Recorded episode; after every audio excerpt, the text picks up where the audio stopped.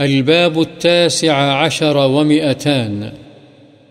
باب النهي عن تقدم رمضان بصوم بعد نصف شعبان.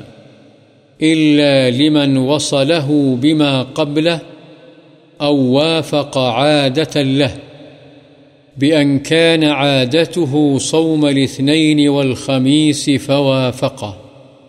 نصف شعبان کے بعد رمضان سے قبل روزے رکھنے کی ممانعت، سوائے اس شخص کے جو اس کو ما قبل سے ملانے کا یا سوموار یا جمعرات کا روزہ رکھنے کا عادی ہو اور یہ نصف اخیر اس کی عادت کے موافق ہو جائے۔ عن أبي هريرة رضي الله عنه عن النبي صلى الله عليه وسلم قال لا يتقدمن أحدكم رمضان بصوم يوم أو يومين إلا أن يكون رجل كان يصوم صومه فليصم ذلك اليوم. متفق عليه.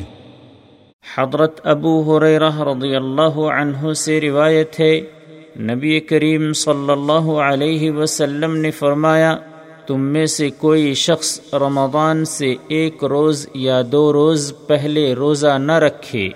ہاں مگر وہ شخص جو پہلے ہی سے ان دنوں کا روزہ رکھتا ہو، تو وہ اس دن کا روزہ رکھ لے۔ بخاری و مسلم۔ وعن ابن عباس رضي الله عنهما قال قال رسول الله صلى الله عليه وسلم لا تصوموا قبل رمضان. صوموا لرؤيته وأفطروا لرؤيته.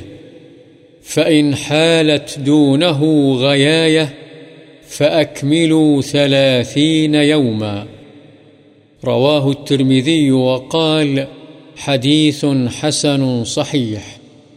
الغياية بالغين المعجمة وبالياء المثنات من تحت المكررة وهي السحابة.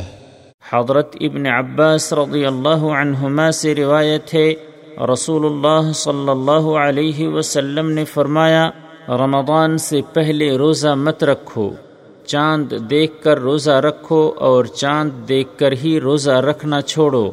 اگر چاند سے ورے بادل حائل ہو جائے اور چاند نظر نہ آئے تو تیس دن پورے کرو۔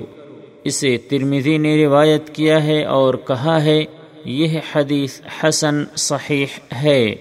وعن ابی حریرة رضی اللہ عنہ قال قال رسول الله صلى الله عليه وسلم إذا بقي نصف من شعبان فلا تصوموا رواه الترمذي وقال حديث حسن صحيح.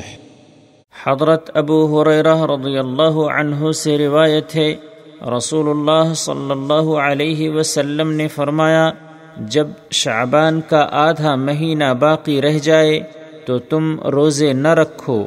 اسے امام ترمیزی نے روایت کیا ہے اور کہا ہے، یہ حدیث حسن صحیح ہے۔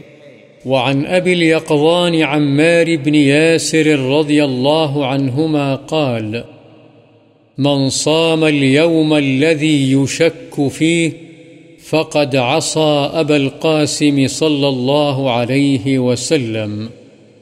رواه أبو داود والترمذي وقال حديث حسن صحيح.